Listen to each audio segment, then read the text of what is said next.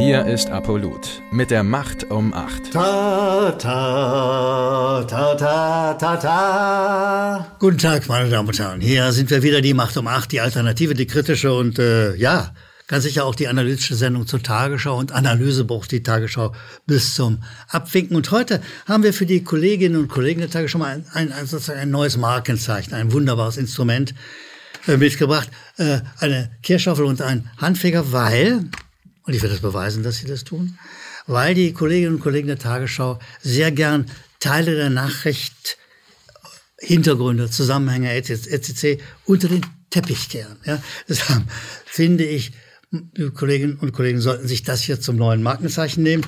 Und wir werden Punkt für Punkt, Meldung für Meldung untersuchen, wie weit denn meine Überlegung über dieses neue Markenzeichen stimmt. Gehen wir als erstes zu einem Faktenfinder. Da ist ein Pascal Segelkow. Dieser Pascal Segelkow nennt sich, wie gesagt, Faktenfinder. Und ich weiß nicht, ob Sie das auch schon mal beobachtet haben. Ich habe den Eindruck, Faktenfinder sind meist solche, die von, äh, einem Lastwagen voller Fakten überfahren werden können und gar nicht merken, dass es sich um Fakten handelt. Aber Pascal Segelkow, der ein Faktenfinder sein will, sich von sich behauptet, nimmt sich also unter der Überschrift Trotz EU-Sanktionen, wie finanzieren sich Putin-Propagandisten? Die Kollegin Alina Lipp vor. Die Alina Lipp ist eine russischsprachige Journalistin, die sehr häufig zu Ukraine und äh, zu Russland Positionen verbreitet. Und das macht sie, finde ich, ziemlich cool und ziemlich gut. Aber, aber der Kollege Pascal Sigelkow findet es nicht. Äh, und deshalb tauchen bei ihm so Vokabeln auf wie fragwürdig und vermutlich und so weiter und so weiter und so weiter. Also er, er findet diese ganze Person schrecklich und eben weil sie eine Putin-Propagandistin sein soll.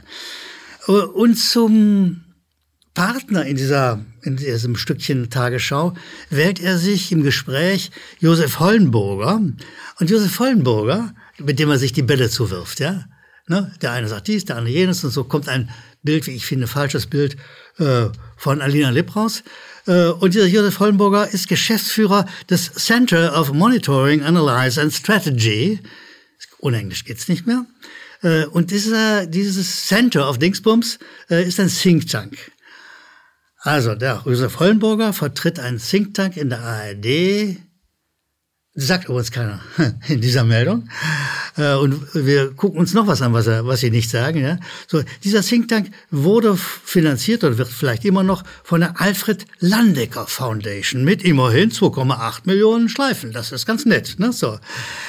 Dieses Geld kommt von der Familie Reimann, ursprünglich Ludwigshafen, eine der wohlhabendsten Familien deutscher Herkunft in diesem Land. Ja?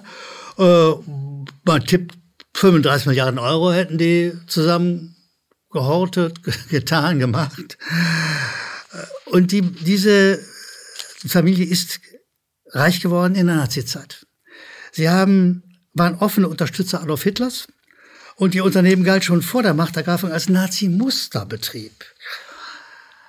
Und natürlich wurde wurde auch mit, dort Geld verdient mit Zwangsarbeitern. Also all das das hat die ARD die Tagesschau vorsichtshalber mal unter den Teppich gekehrt, ja, weil man könnte auf die Idee kommen, dass es hier eine lange Linie gibt in der Nachrichtengebung, ja.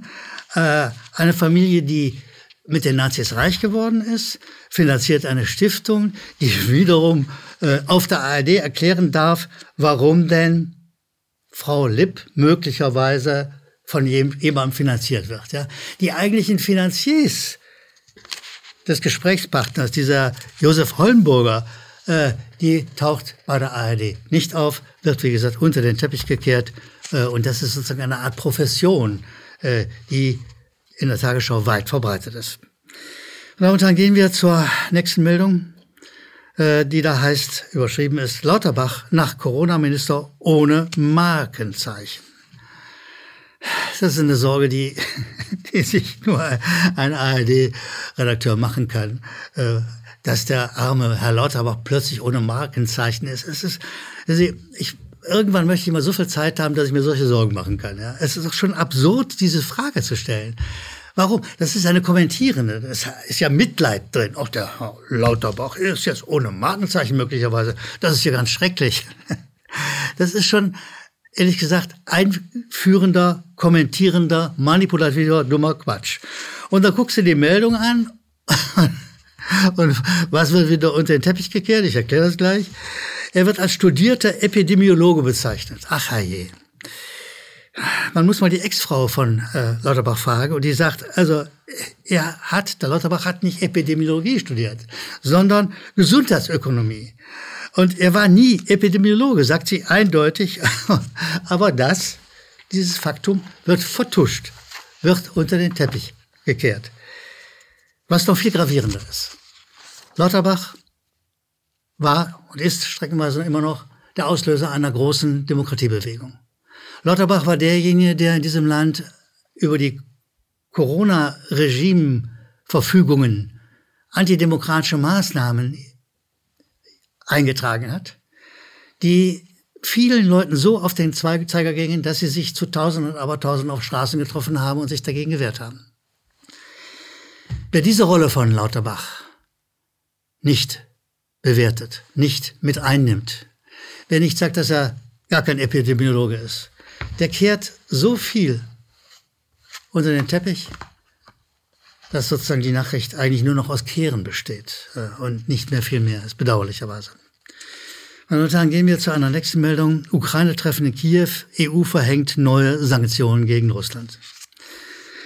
Siehst du, wer über Sanktionen redet, wer Nachrichten über Sanktionen macht, der muss auch mal sagen, was denn diese Sanktionen eigentlich auslösen. Und unter anderem, und unter anderem lösen sie das aus, was die normale Springer-Zeitung Die Welt sagt, nämlich dass Gazprom milliardenschwere Rekordgewinne trotz Sanktionen erwirtschaftet hat. Wer, wer sowas nicht mal mit reinnimmt, der kehrt, der verschweigt, der hat maximal eine halbe Nachricht, äh, die er auch rausbringt.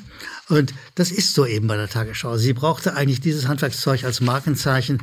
Sie müsse sich damit sozusagen kenntlich machen, äh, weil sie kehrt mehr, als sie nachrichtet. Gehen wir zu einer weiteren Meldung. Hm, da gibt es mal wieder einen EU-Ukraine-Gipfel und viel Unterstützung und so weiter und so weiter, heißt hier die Headline. Und das hat uns äh, Professor Bauer aus Bremen mit einer Bildmontage kommentiert. Sie sehen dieses Symbol auf der Bildmontage. Uns nochmal herzlichen Dank, Professor Bauer, dass Sie uns das zugesandt haben. Äh, Professor Bauer will uns dann an zwei Sachen damit erinnern. Erstens, die Deutschen waren schon mal in der Ukraine, in der Nazizeit, im Kampf gegen die Sowjetunion. Und das hat Spuren, tiefe Spuren auch im Bewusstsein der Menschen dort hinterlassen. Und zweitens will er darauf hinweisen, dass äh, die jetzige Regierung oder diejenigen, die das Sagen haben in der Ukraine, sehr häufig auch Wurzeln in der Bandera-Zeit, in der Nazi-Zeit der Ukraine haben. Und äh, das ist eine notwendige, wichtige Charakterisierung der jetzigen Situation. Ich äh, bin dankbar, dass uns äh, Professor Bauer das schickt. Äh, und ich äh, finde, seine Bildmontage könnte auch mal in der ARD auftauchen. Tut sie aber natürlich nicht. Meine Damen und Herren, gehen wir von den Meldungen der Tagesschau rüber zu den Zuschriften, die Sie uns immer unten eingeblendete Adresse senden. Sie kritisieren uns, Sie loben uns, Sie liefern Zusammenhänge. Wir sind da sehr dankbar für, auch wenn ich aus der Fülle der Zuschriften immer nur wenige zitiere, wird sonst zu lang einfach, äh, freuen wir uns über jede einzelne Zuschrift. Wir sind gerne im Dialog mit Ihnen, äh, weil wir wissen dann, wie Sie uns sehen und das, was Sie formulieren, wird dann wieder Teil, wie zum Beispiel mit dieser Bildmontage. Äh, das, was Sie uns senden, wird Teil äh, unserer Videoserie. Der erste, den ich äh, erwähne, ist der Rainer Kaden. Der sagt auf meine vorherige Videosendung, da habe ich von einem Reichsrundfunk-Sonett gesprochen und er hat gesagt, naja, das äh, hätte das nicht als NS-Sonett gefunden im Netz. Nein, doch taucht es tatsächlich nur übrigens nur im, im äh, englischsprachigen Wikipedia, taucht es als Reichsrundfunksonett aus. Dass es ein Nazi-Sonett war, ergibt sich aus der Verwendung. Die Nazis haben in ihrem Reichsrundfunk dieses Sonett immer wieder bei Sondermeldungen gespielt und bei Militärbewegungen aller Art. Daher kommt der Name Reichsrundfunksonett und herzlichen Dank für den Hinweis, aber tatsächlich ist es korrekt, die Bezeichnung. Dieter, Dr. Dieter Kraft schreibt uns einfach nur Beifall und Dank. Die Daueraufträge sind leider schon ausgebucht. Danke für die Spenden, muss ich Rainer Kraft sagen, der uns darauf hinweist, dass wir uns aus Spenden finanzieren. Ja, Dr. Kraft, das ist so. Wir brauchen für Kameraleute ein bisschen Geld, wir brauchen für Mieter ein bisschen Geld, wir brauchen für neues Equipment ein bisschen Geld äh, und wir finanzieren uns ausschließlich aus Spenden und äh, danke für den Hinweis. Wir brauchen sie auch jetzt. Veronique Marsodon schreibt uns, lieber Herr Gellermann, er schaut, äh, sie schaut uns, äh, sich diese spitzfindige Sendung, nennt sie das, an und sie sagt, ja, sie hat beim letzten Mal wieder gehört und ich hätte, ich hätte nun wirklich kein idiotisches Lächeln, sie findet mein Lächeln ganz gut. Äh, herzlichen Dank dafür. Äh, sie sagt darüber hinaus, dass sie meint, in Deutschland lebende Ausländer, sie selber ist ursprünglich Französin, äh, könnten die deutschen Werte besser beurteilen manchmal oder schätzen als die Deutschen selbst. Liebe Frau Masodon, mag sein, ich weiß es nicht so richtig, aber manchmal ist der Blick von außen ja derjenige, der schärft. Herzlichen Dank für Ihr Lob, das Sie uns senden. Herzlichen Dank für Ihre kritische Anmerkung oder Ihre überlegenen Anmerkungen. Das hilft uns alles, wann immer Sie etwas zu uns zu sagen haben. An die eingeblendete Mailadresse senden Sie Meinung, Hintergründe, Fragen, Lob, Kritik, was auch immer Ihnen einfällt. Wir freuen uns über jede Zuschrift. Es tut uns gut, mit Ihnen im Dialog zu bleiben. Ich denke, wir bleiben das auch weiter und bis zur nächsten Serie der Macht um acht. Ich wünsche Ihnen alles Gute, wo immer Sie sind. Ich hoffe, Sie haben ein gutes Wetter. In Berlin schneit es gerade.